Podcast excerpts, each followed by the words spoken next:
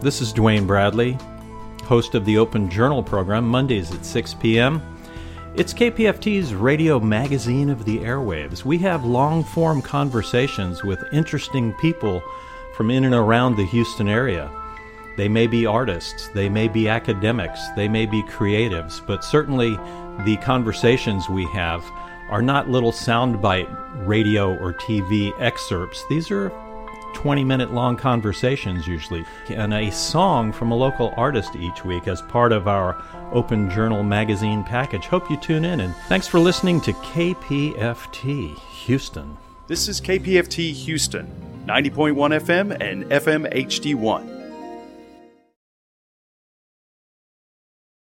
I'm Sabali, a longtime supporter and content contributor to Pan African Journal, urging you to call now to keep local stories and radio on the air. Thousands of teachers, students, parents, and staff will be adversely impacted by the current HISD administration, selected by people from Austin to remove 28 libraries from local schools that need them the most. We need to keep updating you on those current issues that are affecting the state takeover of HISD, the largest school district here in Texas. Support Pan African Journal in our efforts to keep you abreast of what's going on. Go online to kpft.org and make a $25, $50, or $100 donation. And please make sure to note in your donation that it's for Pan African Journal. Hi, this is August. You're listening to Pan African Journal. This is KPFT Houston. Stay tuned.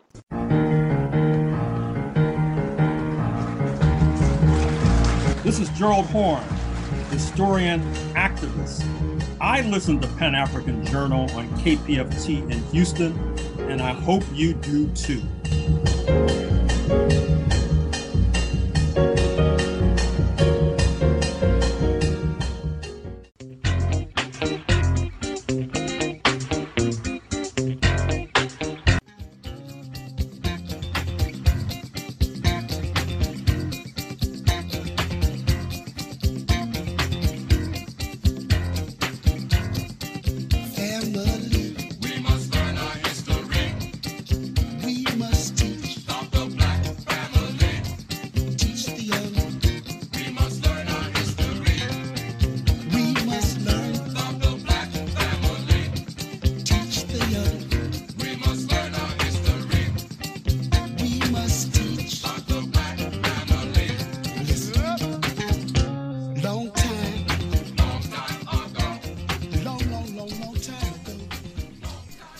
This is Pan African Journal. I'm Akua Holt. You're listening to KPFT Houston, streaming at kpft.org.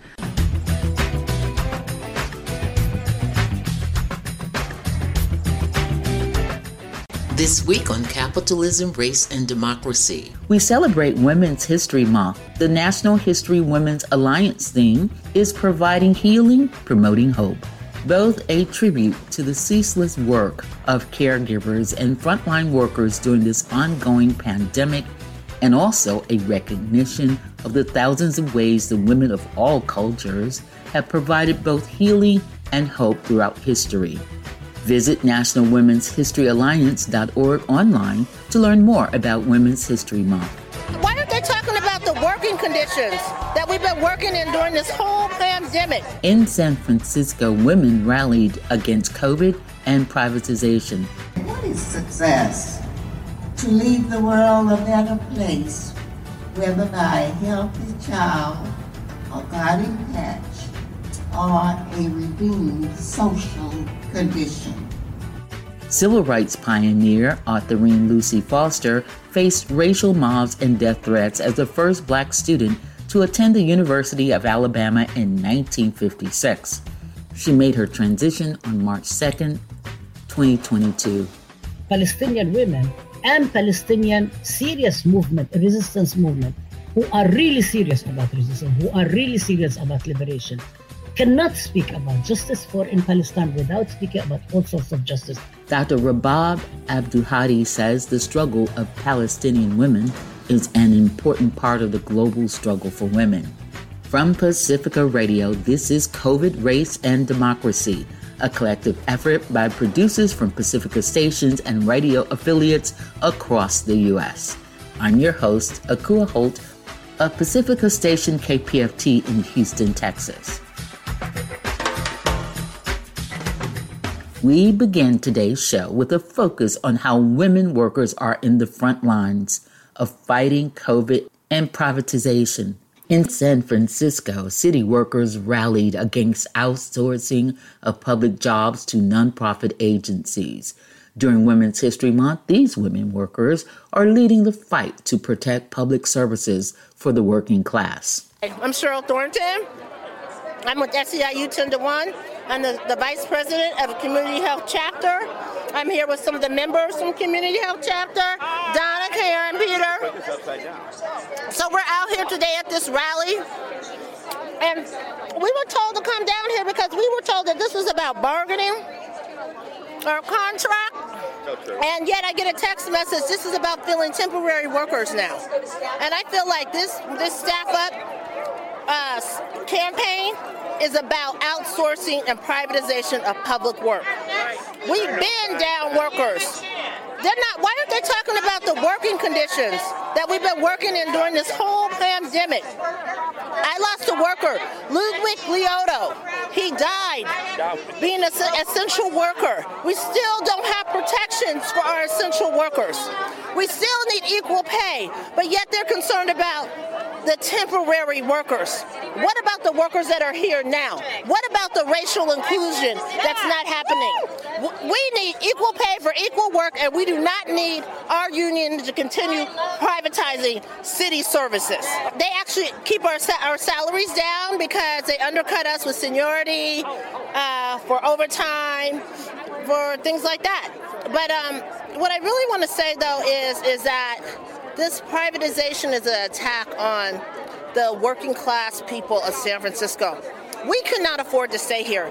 Inflation is gone 7%. We need our raises, we need health and safety, and we need the city work, the, the government of the city and county to play fair and stop privatizing public work. We fought for this for many years. And so we want to retain public work because it's important to people of color. We can't get access in the private sector like other people. And when we go to the private sector, working like with Amazon, we get paid $15 an hour. We have to travel for two hours. How is that? No, we need to protect city workers, protect our retirement, protect our health benefits, and, and give us better working conditions. So Health Right 360 is a private organization that is that um, our union organized of healthcare workers, and they're union busting. They're taking public work and privatizing it. This is what is going on. And as far as so that that's really what's going on, and so they can't pay the workers, they can't hire the workers because the city and the union is engaged in union busting. They are privatizing public work.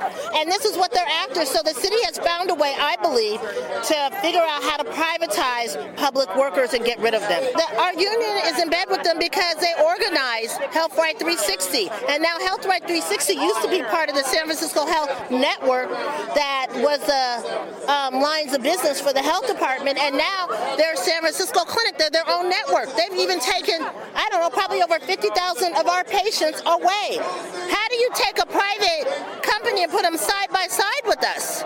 You know, those aren't public workers, so that's union busting all the way. Then next thing you know, the demographics change in that district and we don't need these clinics. But it's all connected together. So what has to happen is we need to educate our members at a grassroots level as to what is going on because they don't understand what's at stake.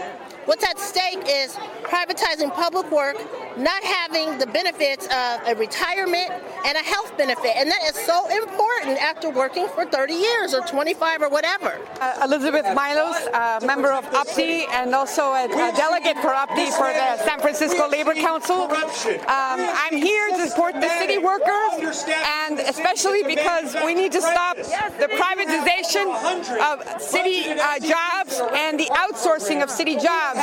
Um, it, and uh, you see, I work for U- University of California, San Francisco. I'm a medical interpreter, uh, and the healthcare workers uh, have also been facing uh, a lot of uh, the same issues that city workers are facing. And um, in terms of, you know, uh, difficulties, in, in, in, a lot of in a lot of ways, uh, the, the workers, uh, city workers, have had really rough uh, this past these these past few years, and the pandemic only exacerbated that. And UCSF workers as well. The University of California has medical centers that have been dealing with um, with a, a, a, lot of patients, and um, and the healthcare uh, system is also needs to be completely revamped. We need a uh, we need universal health care as well. And uh, do you think they've used the pandemic to privatize and outsource? I think that they're, they're, the government has been using the pandemic as an excuse for many things, including to privatize, yeah, and to outsource. Uh, think, saying that there's not enough money, but there's enough money out there. Uh, California has a lot of billionaires, and uh, and the whole privatization thing. We're all connected some way or another. The school closures in Oakland is connected to the port privatization, and where they're trying to take away the Howard Terminal from the ILWU, the jo- a job source for the international longshoremen, to set up a condominium in Oakland, and everything that has been going on here. It's the same culprits or the privatization scams that are going on. The uh, Fisher family, the Fisher dynasty of the Gap, has been also involved in, in uh, trying to take away the Malcolm X uh, classroom here in San Francisco. So it's an attack on workers and it's attack on people of color as well. Julie? I'm an ER nurse. We do not have enough nurses at the general or in DPA. It's not safe for our patients. We don't we aren't able to provide as good a care as we would like to. And the services that they're promised aren't available. What is HR doing? What are we doing with the money? We don't know. Part of the big danger, particularly to this city, is our population needs people who are dedicated to serve them and people who are contracted, not against them personally, but they're just here temporarily. So they're not invested in our community as DPH should be investing in the DPH. Women workers in San Francisco who rallied last month, speaking to Pacifica Steve Zeltzer. Women should be a priority, respected and upheld in society, given all the proper notoriety, never used or abused by authority. Women should be a priority. Women should be a priority. Women should be a priority. Women should be a priority. Women. Women should be a priority. Sweet Honey in the Rock. Historian Roxanne Dunbar Ortiz is a writer, speaker, and professor emerita at California State University, East Bay. She is an author of numerous scholarly indigenous related books and articles, including Roots of Resistance, A History of Land Tenure in New Mexico and the Great Sioux Nation, and the award winning book, An Indigenous People's History of the United States. Here she talks about her book, Not a Nation of Immigrants Settler Colonialism, White Supremacy, and a history of erasure and exclusion is out now from Beacon Press. The idea of settler colonialism did not exist in history departments. It doesn't exist in most history departments today, although the Ivy Leagues are slowly beginning to um, uh, change and kind of catch up with the field of um, settler colonialism people in law school and get PhDs or medical degrees, uh, you know, don't have a clue about what settler colonialism is, what colonialism is, even. And it, it is really then doesn't get into politics very much. When it does, it's always a racialization of Native Americans. And of course, there are you know more than 300 uh, different Native nations and communities. They have different languages, different cultures and um, they have land base. They have, and of course, lost most of their land base, but do have land bases, and they're still living under colonialism structurally. They don't own that land; it's communal property. It's under uh, trust uh, under the Secretary of Interior, who now happens to be a Native person, Deb Haaland, which is unusual, and um, we'll see what, what good that does. It's a form of colonialism, Western European colonialism, that um, set off uh, the Portuguese, the, the papal bull that, that allowed the, the Portuguese to, to colonize all of Africa and enslave all, all the people, followed by Columbus' voyage and a papal bull a year after that landing to do the same, give Spain, the Western Hemisphere, and the right to enslave all the people there. And the first century of, of uh, Spanish, or almost a century to 1588, it was, you know, the native people were enslaved. You know, that idea of genocide only equaling uh, death, that is, killing, murder, is not accurate. Most of the people, native people, didn't actually die. They were transported, just like Africans were transported later to the Americas as enslaved people. Indians were transported, like the Natchez Nation in the Mississippi Valley, descendants of uh, Cahokia, the huge uh, uh, civilization in the Mississippi Valley. They may have numbered, no one really knows, they may have numbered two, three million people. It's a very rich area, of course, you know, the greatest farmland in the world, and they were agrarian. They were almost all they seemed extinct, but they weren't extinct. They were transported by the Spanish around the Cape of Good Hope and up to Peru, the mines in Peru, to work in Peru. So the difference is in Latin America, there's a very large presence of so called mestizos everywhere, but especially in the non settler colonies, of course, Argentina, Chile, Paraguay, uh, Uruguay were late colonized when the Spanish took up settler colonialism because it was working so well in the United States. There you have really killing people off, driving them out, just like the United States.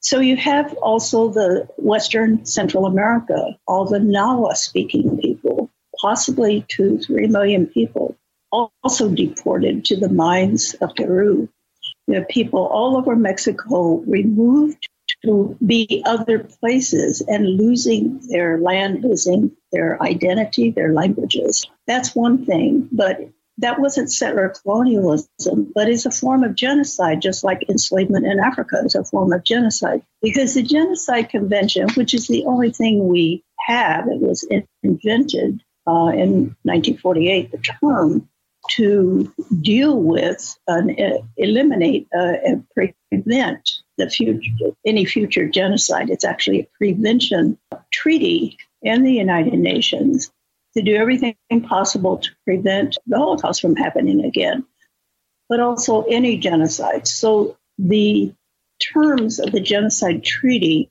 covenant is the only thing we have to assess past genocides there's a the genocide convention doesn't go in effect until a country signs it. So the united states didn't sign it didn't ratify it. The senate didn't ratify it until 1988 40 years after it was formed. So any genocide charge that comes has to come after that but i think that's still possible. Uh, but historically we can use the genocide convention to see what ha- happened in the past. And that was Ralph Lemkin's goal, you know, in the book he wrote about it, to be able to look into the past because clearly the genocide against Jews had its history in pogroms throughout Eastern Europe. And that was really a, a form of settler colonialism in some ways. So, settler colonialism is the minority kind of uh, colonialism, although it has huge impacts because it's produced the United States of America, the richest country in the world by far. It originated with in Iberia with the uh, uh, the elimination of Muslims and Jews, ethnic cleansing, taking their land, taking their beautiful civilization, uh, appropriating it, and driving them out. Not one Jew or more had to be killed for that, for one to look at that and say that's genocide. The uh, Genocide Convention specifically says it's not just about killing or mass killing. No one has to die necessarily. It's creating conditions that make it impossible for a group of people to maintain their existence, including their culture. And it names things like removing children from the group.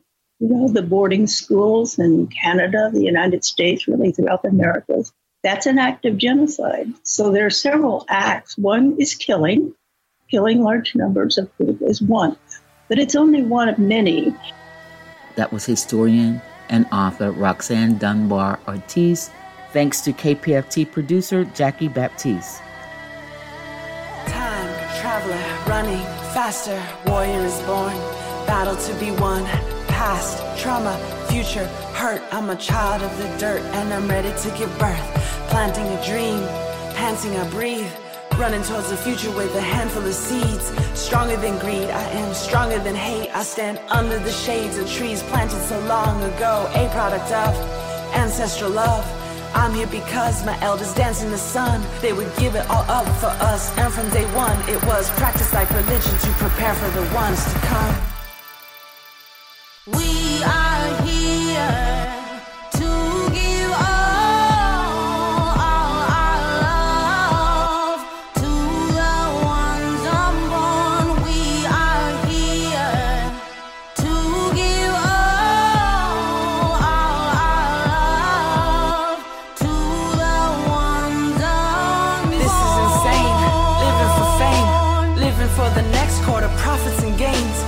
forgot love, you forgot truth, you forgot how to live for a time beyond you.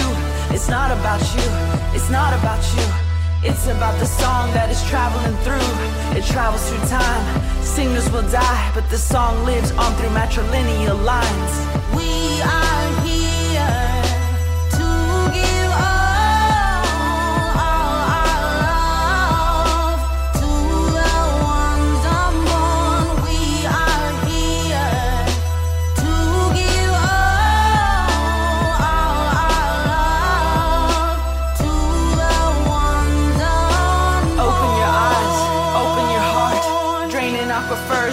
They can recharge.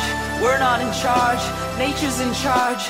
Look to the stars, remember who you are. Stay humble or fall. We don't know it all, and we are not exempt from natural law. Live selfishly and the structure will fall. But if we live for those unborn, then the song will go on. So before you take a book off the shelf. Lyla June, Time Traveler, featuring Desirae Harp. You're listening to Pacifica's COVID Race and Democracy. I'm your host, Akua Holt. The struggle of Palestinian women is an important part of the global struggle for women. Dr. Rabab Abdulhadi is a San Francisco State professor and founder of Arab and Muslim Ethnicities and Diaspora Studies program. The program has come under an international attack by not only Zionists, but the SFSU administration, and the president, Lynn Mahoney. Also, her SFSU online programs were shut down by Zoom, Facebook, and YouTube. In June of last year, she talked about the role of Palestinian women and decolonial feminism, as well as the intersections of settler colonialism and gender violence in the movement to liberate Palestine. The, uh, women, young women were, arrested.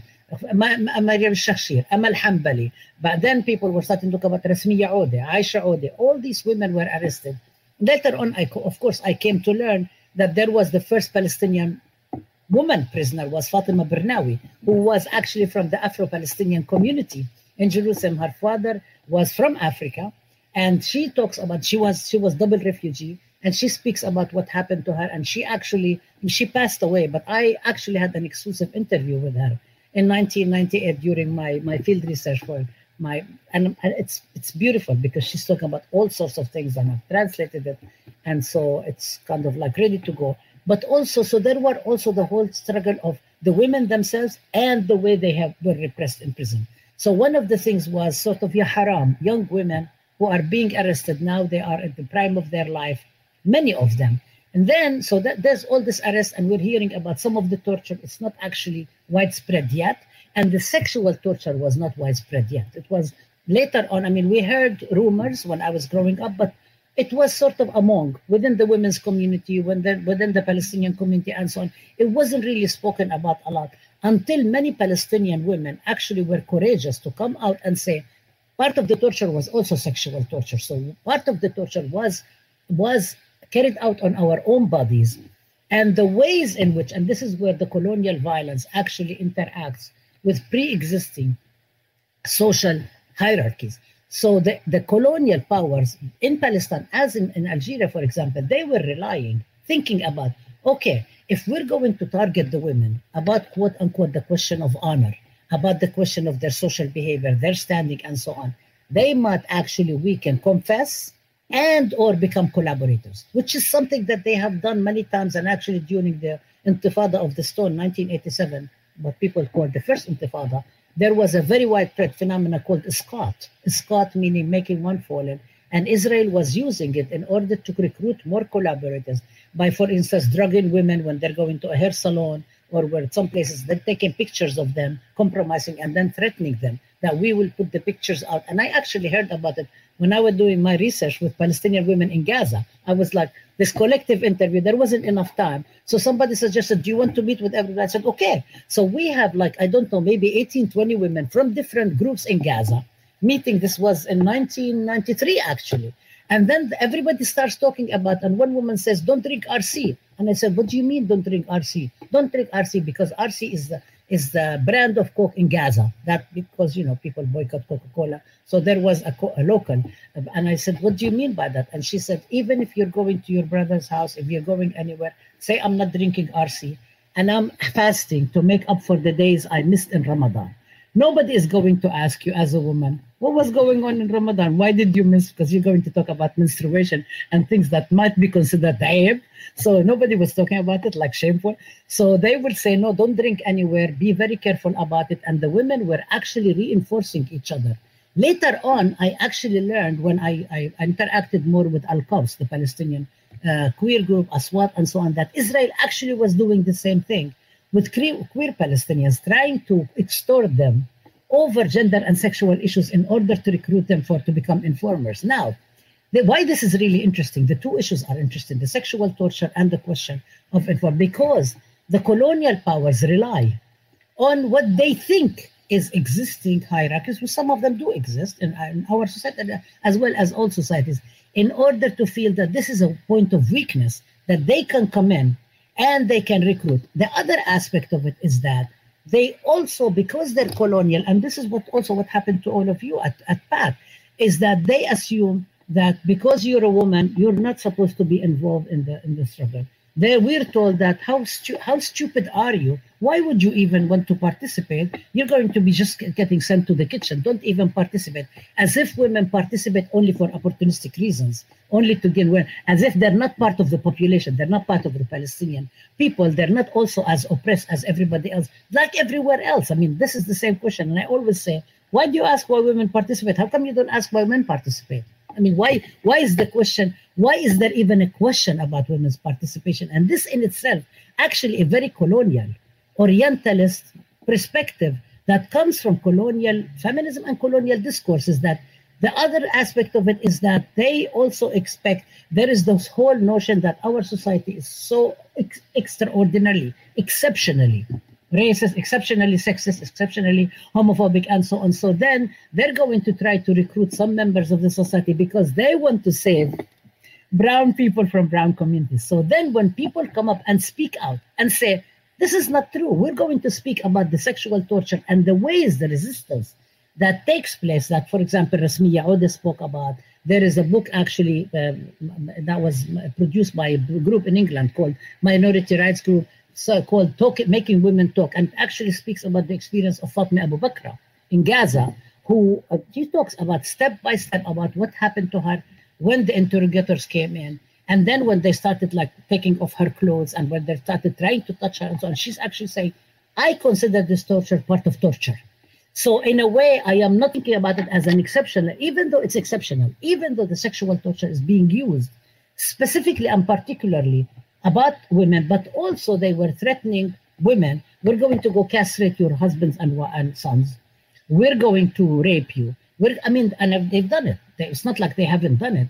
The, the, the power of actually speaking up, and I'm not saying everybody has to speak up because not everybody feels that they need to speak up or need to come out, or that's okay. But I'm saying the fact that actually exposes this uh, perspective. Then the other aspect of it is, is the resistance of it, is that the colonial powers expect women, for example, not to participate, not to resist, and then women resist. And this takes us to the article. The, the focus of the article was partly about the Jamilat and also partly about Leila Khaled, in the sense that if Leila Khaled did not dress, and people might know the story of Leila Khaled, did not wear those sort of quote unquote fashionable uh, Parisian clothing and so on, and when she wasn't the woman, she didn't, she pr- might not have been able to get away of getting on the plane.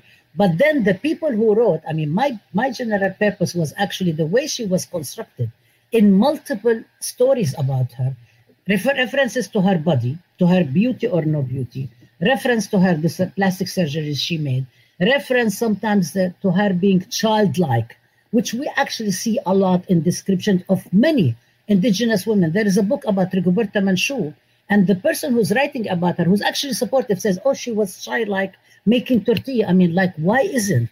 Why does a woman have to be quote unquote innocent child and childlike, not to be an adult, not to be presented as an adult, for her to be able to actually participate? Why does he have? Why does she have to be reduced to kind of like somebody who cannot speak for themselves in order for her to be palatable by quote unquote mainstream discourses? Then the other thing is that oh she she speak in the in, in even the, the the documentary that was made about her by Palestinian woman. It was also kind of like, what did you you didn't speak? People will say, oh, she did not really. She said, oh, you you you hijacked the plane for me, and the interpretation of that is that oh, she was so shocked that the group would actually inter.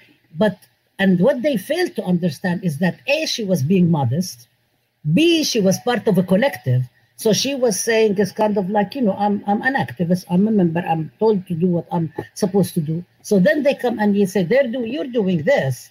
Oh, and we, and she was so shocked. But actually, part of it is that as members of maybe who speak Arabic know, we always say "La'an Allahu ana." We hate I.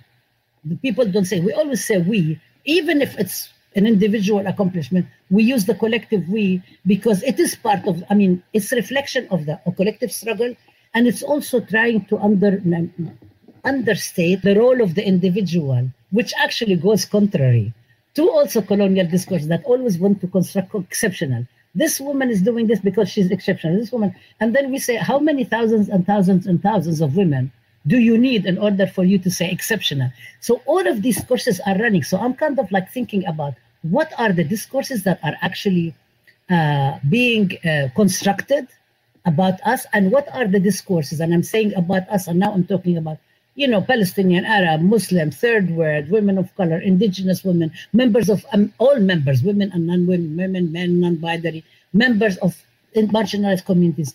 Because you don't get to write your own history until you're victor. The victor writes the history and the dominant powers write the history. So all the descriptions that we hear in the media here today and we hear all the time again and again, even sympathetic uh, accounts of what has happened, there is a spin on it that sometimes we say in our circles, a dead Palestinian, the only good Palestinian is dead Palestinian, because maybe they can speak for themselves, so they can be constructed only as victims.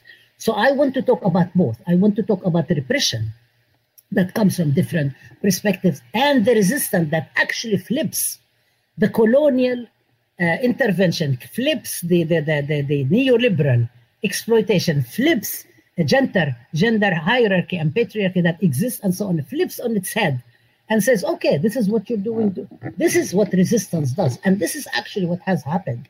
I mean in the case of many people but we're speaking about palestine in particular. So to me it's sort of like an opportunity to actually deconstruct. And when we talk about decolonial uh, decolonizing knowledge decolonizing our understanding of movements decolonizing the struggle decolonizing palestine and establishing a free Palestine, thinking about it not only as land per se, only, but actually the land and humanity. We're talking about something that actually we're constructing different imagined society that is very different than what exists today on every single level. So we never talk about people's liberation separate from women's liberation. We cannot talk about the free Palestine, just like Tal'at said, just like the Palestinian Feminist Collective recently said, but also like historically, Palestinian women and Palestinian serious movement, resistance movement, who are really serious about resistance, who are really serious about liberation, cannot speak about justice for in Palestine without speaking about all sorts of justice, or in other words, the indivisibility of justice. That was Dr. Rabab Abdulhadi speaking on Palestinian women and decolonial feminism and the intersections of settler colonialism and gender violence. This is Pan African Journal. I'm Akua Holt. You're listening to KPFT Houston, streaming at kpft.org. We teach girls to shrink themselves, to make themselves smaller. We say to girls, you can have ambition, but not too much. You should aim to be successful, but not too successful, otherwise, you will threaten the man. Because I am female, I am expected to aspire to marriage. I'm expected to make my life choices, always keeping in mind that marriage is the most important. A marriage can be a source of joy and love and mutual support. But why do we teach girls to aspire to marriage and we don't teach boys the same? We raise girls to see each other as competitors, not for jobs or for accomplishments, which I think can be a good thing, but for the attention of men. We teach girls that they cannot be sexual beings in the way that boys are. Feminist, a person who believes in the social, political, and economic equality of the sexes. You wake up, post up, round round in it, flossing on it.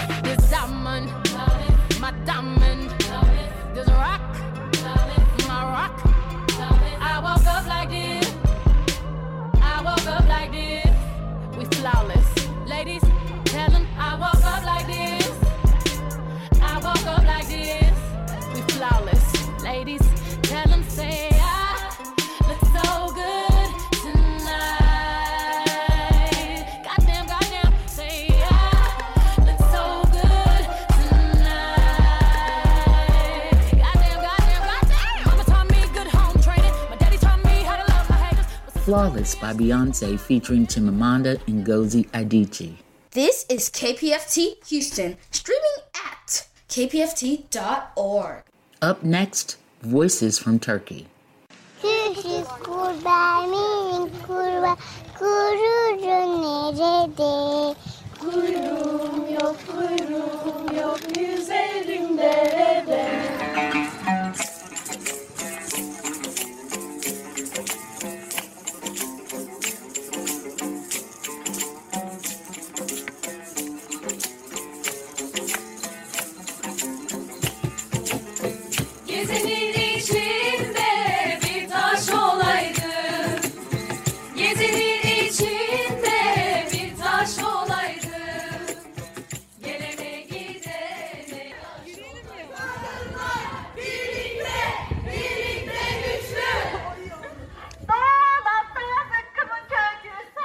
March 8, 2022, Women's Day in Turkey. The women's movement in Turkey seems to lead all opposition movements. This is visible again as women take it to the streets this year, celebrating the March 8th Women's Day. What is encouraging is that the women's movement seems to have expanded to now incorporate the labor struggles and the issues of racism more each year. On the labor side, the move of the unions and workers to make a special effort to include the women resulted in bringing women to the forefront of the labor struggles as well as open up women's movement against the fascist state.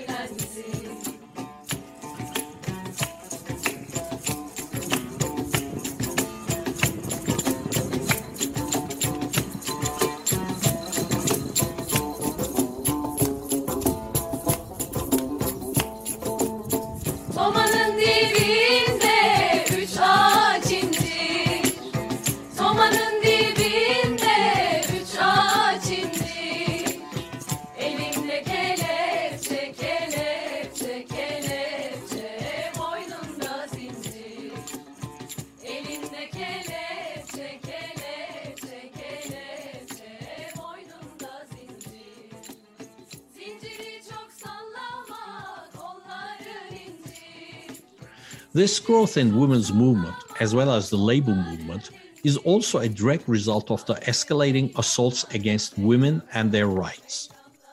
As more women enter the workforce because their labor is exploited more cheaply by the bosses, the women carry this fight against injustice into any avenue they can find.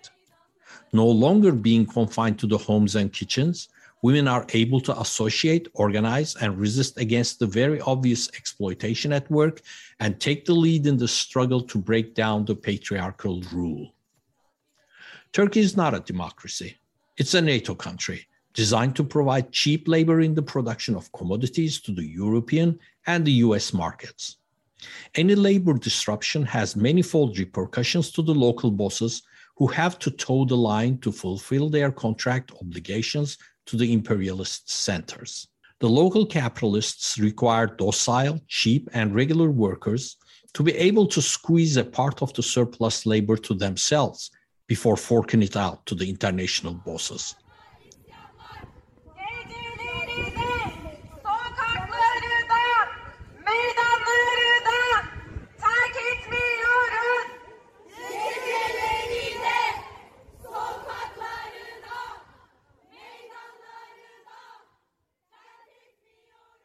Women seem to be the best candidate for such a worker profile. However, with the burdens, injustices, multi-layered pressures, and years of exploitation has made women angry about the whole structure of the system.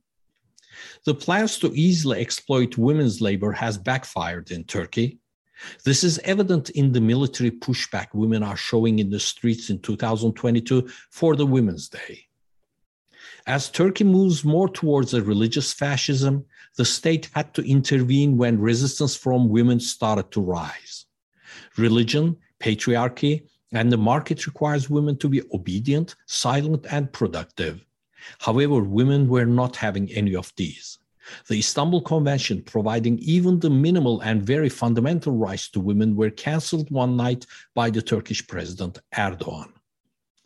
Even a minor, meager protection was unacceptable as an institutional guarantee. If the women needed protection, the men would provide it, the rulers thought, as it had always been traditionally. However, this cancellation again was challenged with militant women's resistance. And only a few days ago, the procedure was reversed by an appellate court only after women showed that they would pursue the matter. However, women are seeing none of this supposed protection either at home, workplace, or out in the life outside of their home. Fed with religious bigotry, men are not accepting women's equal place in life and are resentful of losing the control over women. Nearly every single day, a woman is murdered for wanting divorce. Even if a divorce is granted, women are chased by their ex husbands and murdered. Using his male patriarchal privilege, a soldier kidnapped a young woman, raped and tortured her all night before murdering her while bragging to his friends on the phone that even if he was caught, he would never be arrested or convicted. And he was caught, but just as he predicted, was allowed to attend the trial without an arrest until women took to the streets in protest. A grey wolf Nazi nationalist took his guns to raid the opposition progressive HDP party's Istanbul branch and murdered a woman having her lunch there. The police hugged, consoled, and provided water to him after his surrender without even handcuffing him first.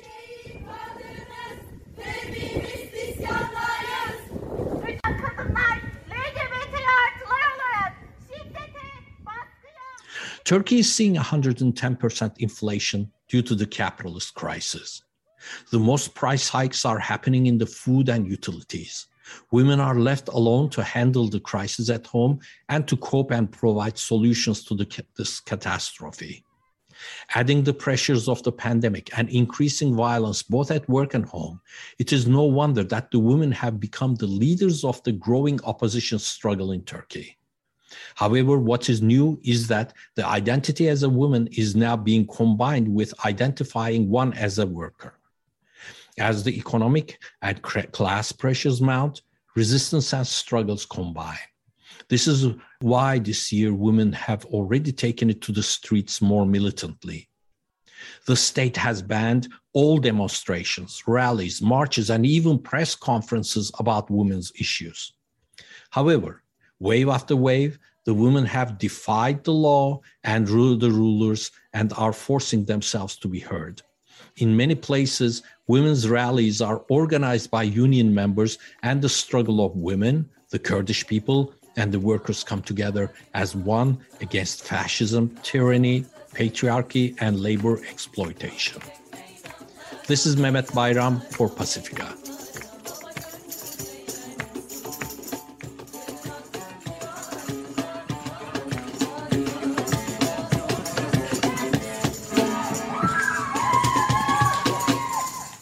You're listening to Pacifica's COVID Race and Democracy.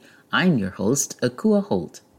Civil rights pioneer Dr. Autherine Lucy Foster was born on October 5, 1929, in Shiloh, Alabama. She was an educator and the first black student to attend the University of Alabama in 1956. Although she was faced with death threats and institutional racism as the first black student to attend the university, she was suspended and eventually expelled. April 1956, she married Hugh Foster, a divinity student and later a minister, whom she had met at Miles College.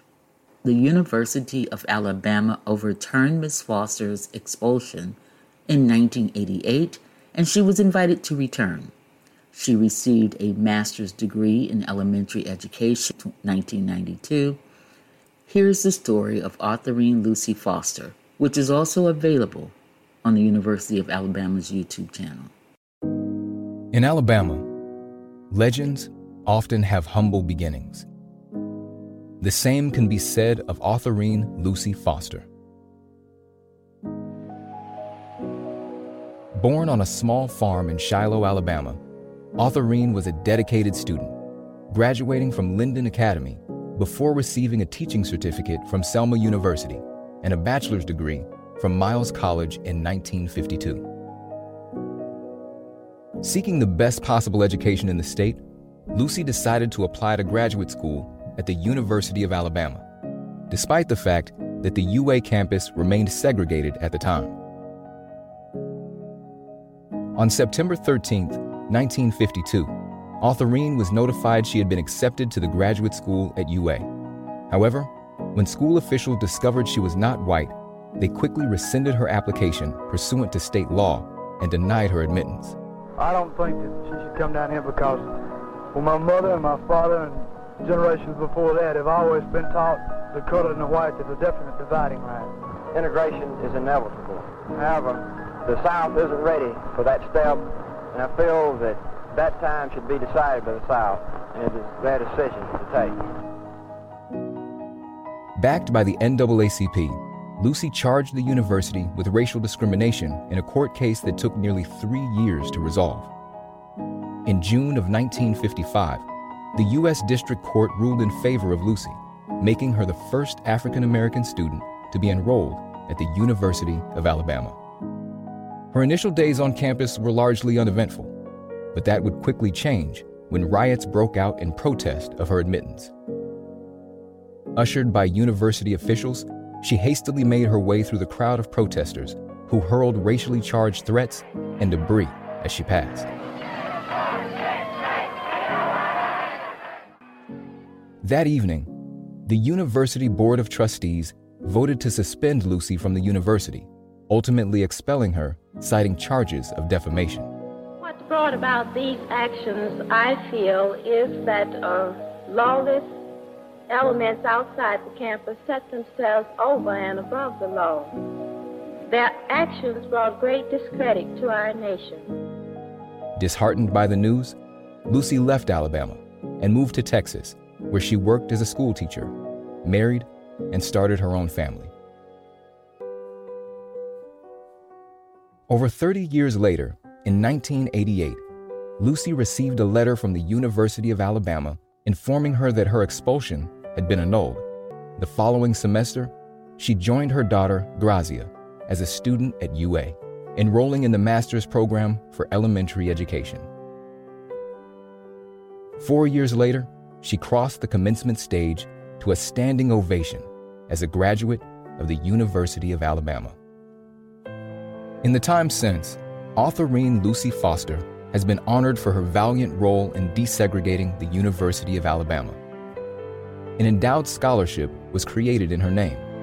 The Autherine Lucy Clock Tower stands prominently in Malone Hood Plaza, and a historical marker stands in front of the building where she attended her first classes on campus. If you don't know your history, you will forget your past, won't you? I wanted to shed brownie tears because I never thought that anything like that would happen to a lady named Autherine Lucy. I will not fear. What can man do unto me? He can take this body, but he can't take my soul. In 2019, she once again made her way across the commencement stage to a standing ovation, receiving an honorary doctorate in human letters. Today, in recognition of her extraordinary bravery, perseverance, and the significant impact that she's had on the lives of others, it is an honor to present Miss Autherine Lucy Foster with an honorary degree from the University of Alabama.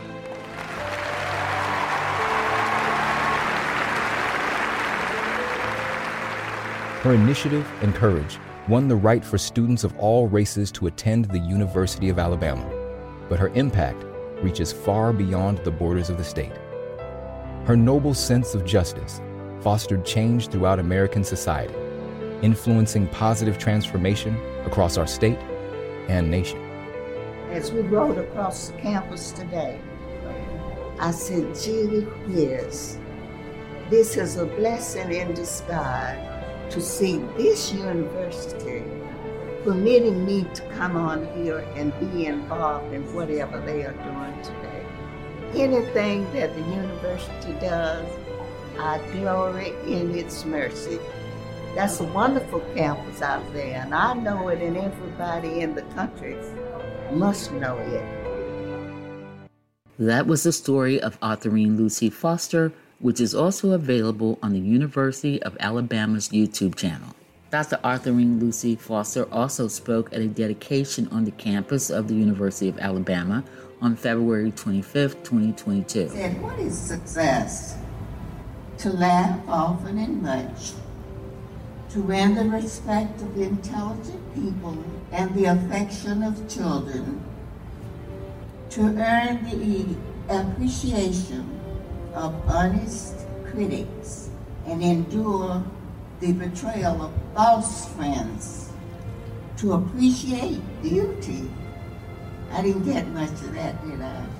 And find the best in others, to leave the world a better place, whether by a healthy child, a guiding patch, or a redeemed social condition.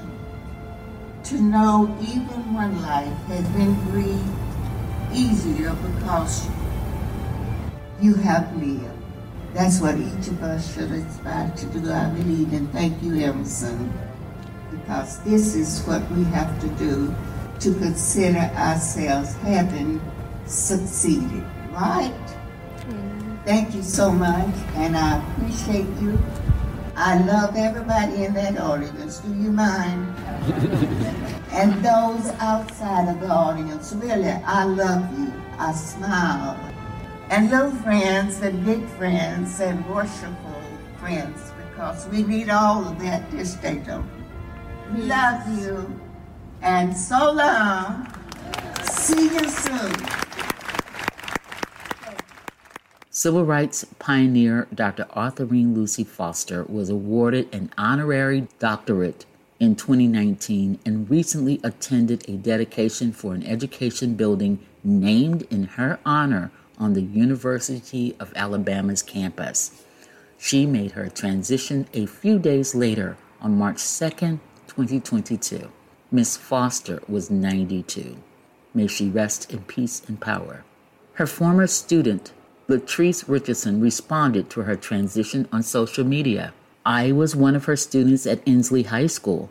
She was my mentor, such a beautiful, humble woman. I loved her class. She spoke French fluently and would speak to me in history class. After I graduated, she kept up with me in college. It broke my heart to hear she's passed away. Her legacy will forever be a staple in our hearts.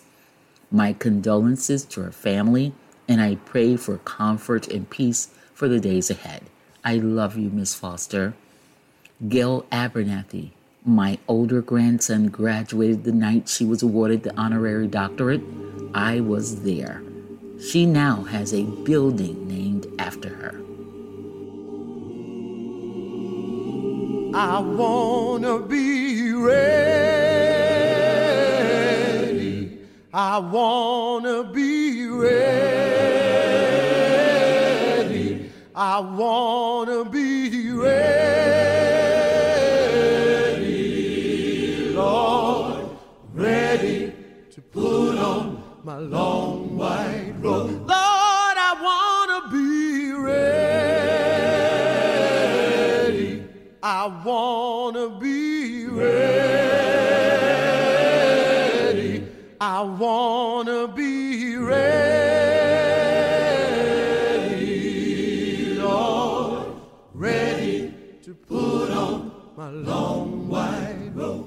Want to Be Ready, arranged by James Miller. Up next, the great poetess Sonia Sanchez. Love. put on what I call the sleeves of love, uh, put on the legs of love, put on the feet of love, put on the head of love, put on the mouth of love, put on the hands of love, and love, love, love, love, love, love, love, love, love, love, love, love yourself and others, love your country and other countries. Love yourself. Love people who don't look like you. Love people who don't even like you. Call them brothers and sisters, but love them because love, love, love, love, love, love, love, love, love, love is the greatest emotion on the planet Earth.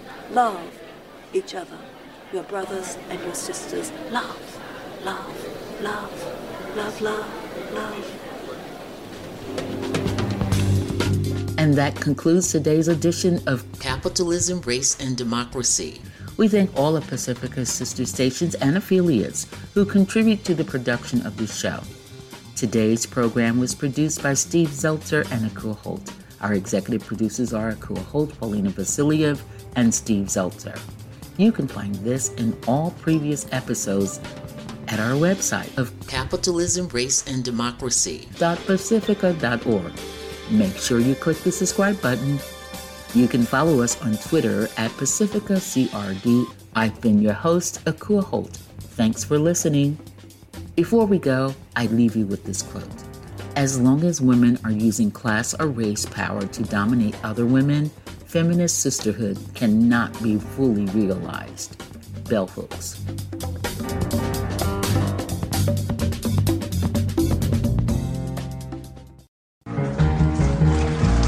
Is Gerald Horne, historian, activist.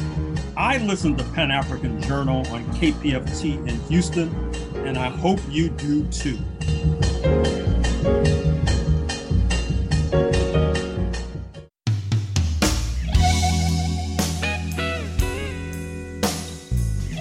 Hi, this is Colleen from Howlin' the Blues, and here are a few music happenings for the week of March 11th. On Monday, March 11th, Mick Flannery will be at the Mucky Duck, and the Pink Stones and Elijah Johnston at the Big Top. On Tuesday, March 12th, Barely Manilow will be at Main Street Crossing, and Chuck Prophet and the Mission Express at the Mucky Duck. On Wednesday, March 13th, the Woodlands Jazz Nights will be at Dosey Doe Big Barn, the Eric Core Band at Rehab Bar, and Keisha Pratt at Scott Gertner's Rhythm Room. On Thursday, March 14th, Patrick Squire Band will be at the Continental Club, Macy Dodd at Dosey Doe Whiskey Bar, Rick Trevino at Main Street Crossing, Guy Forsyth at the Mucky Duck, Gabe Wooten and Jimmy Pizzatola at the Big Top, and Sparky Parker Band will be at Shady Acres Saloon.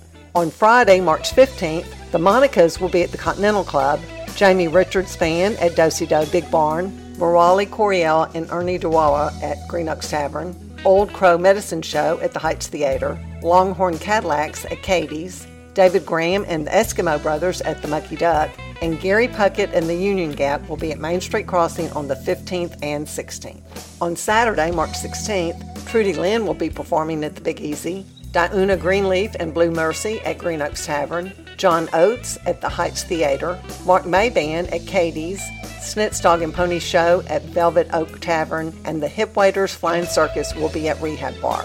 That's a glimpse of what's happening in our area. For the complete calendar, visit kpft.org. We include all genres of music, so if you'd like your event included in the music calendar, send us much information